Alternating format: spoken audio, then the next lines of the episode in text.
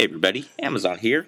Well, spring training games are officially a week old, and we've seen plenty of prospects up to this date. Now, to speak a little bit about these prospects is John Conniff from Mad Friars, and of course, Mad Friars is your only home for prospect talk here in San Diego. And John, um, can you give me a few names of some players that we should be looking at or looking forward to see in the uh, next coming weeks in spring training? Well, there's a lot.